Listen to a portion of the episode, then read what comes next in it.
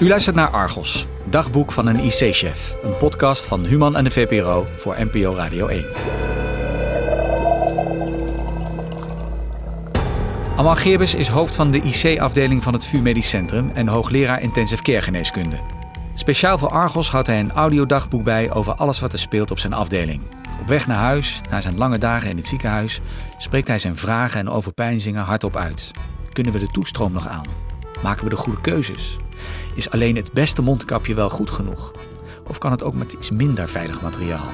Allerlei zaken die in deze tijd van crisis alsmaar door zijn hoofd spelen, waar hij ons deelgenoot van maakt.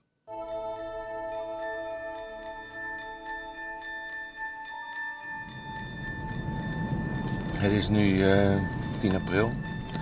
Nu niet onderweg naar mijn werk, maar naar een begrafenis. Een IC-verpleegkundige die jarenlang bij ons uh, gewerkt heeft,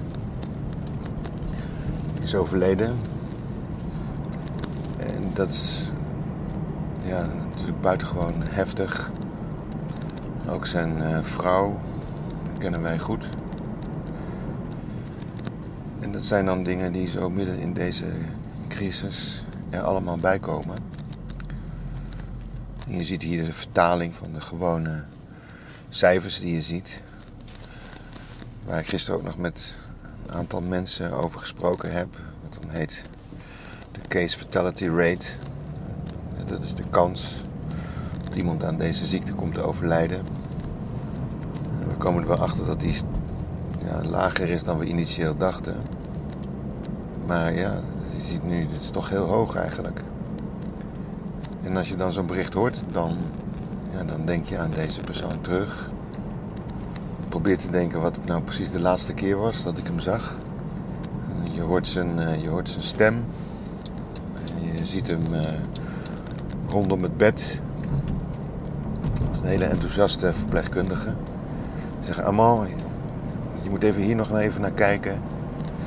Ik hoor die dingen dat allemaal zeggen. Nou, en dan nu ga je naar zijn begrafenis en ik zie er eerlijk gezegd huizenhoog tegenop. Niet alleen wat het,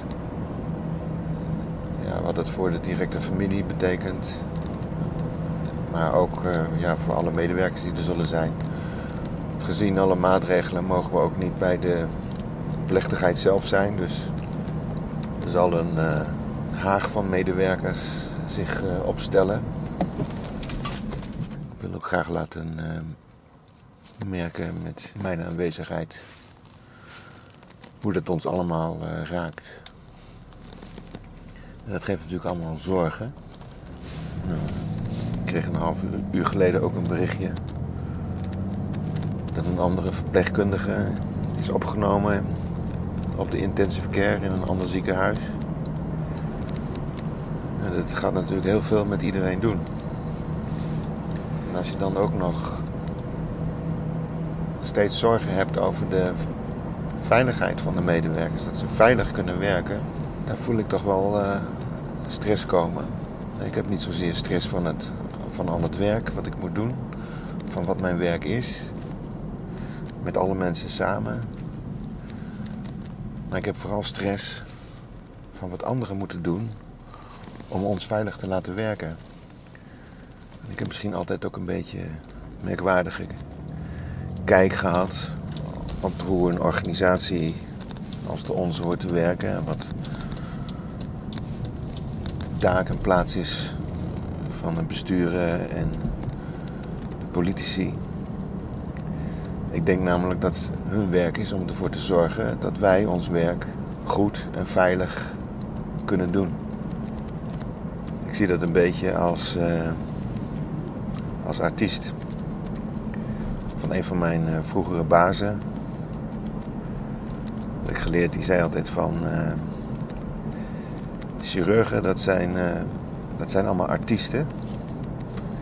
En je moet die zoveel mogelijk zorgen uit handen nemen, zodat ze hun eigenlijke werk goed kunnen doen. En zo zie ik het ook. Ik wil dat anderen ervoor zorgen dat ik geen zorgen heb over de dingen die zij moeten doen. En nu snap ik wel dat het allemaal lastig is. Maar ik word dan wel ik zal het een beetje diplomatiek zeggen, heel verdrietig. Als ik lees hoe, hoe traag hier in Nederland nu de eigen productie op gang gaat komen van mondmaskertjes. En ik uh, kan er niet alles over zeggen, nu zo publiekelijk, over wat ik erover weet. Maar ik geef wel toe dat mijn uh, frequentie van mijn hartslag daarvan omhoog gaat als ik daaraan uh, denk.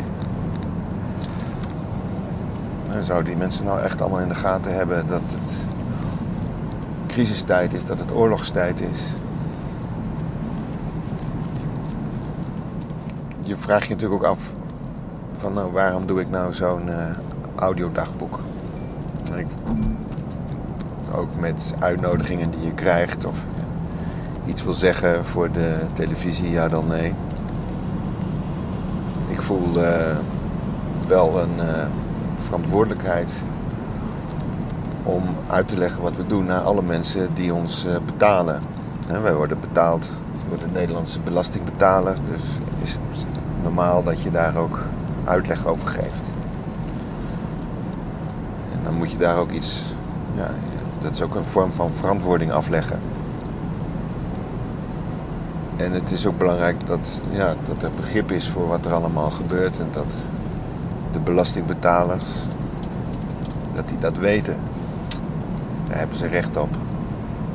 En anderzijds is het ook zo dat we allemaal moeten bijdragen aan uit deze ellende te komen, uit deze crisis te komen. Dus het moet ook een bepaald doel dienen. Ik probeer voor mijzelf ook de afweging te maken van, nou, als je zeg maar nou allerlei dingen gaat vertellen die niet bijdragen aan het dichterbij komen van de oplossing van dit grote probleem waar we met z'n allen voor staan, dan moet je maar even een beetje je mond houden daarover.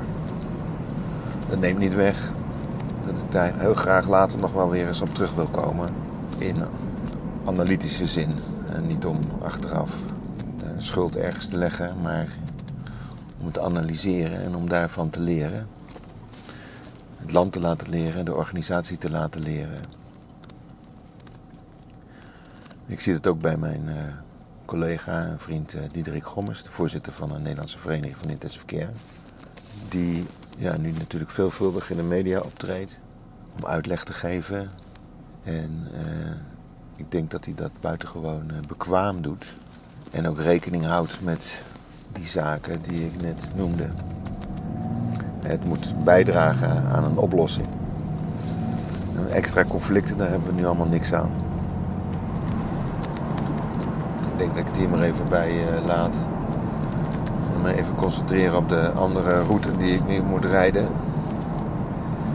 Het is toch wel behoorlijk druk op de weg, moet ik zeggen. Er zal vast niet iedereen zijn die op weg naar zijn werk is. Tot zover het audiodagboek van Dr. Geerbers van vandaag. Als u zich op deze podcast abonneert, kunt u regelmatig een nieuwe bijdrage van hem beluisteren. Kijk voor meer informatie op vpro.nl/slash argos. Daar vindt u bijvoorbeeld ook het audiodagboek van een huisarts en nog veel meer interessante artikelen. Vindt u deze podcast de moeite waard? Laat dan een review achter in Apple Podcasts. Dank u wel.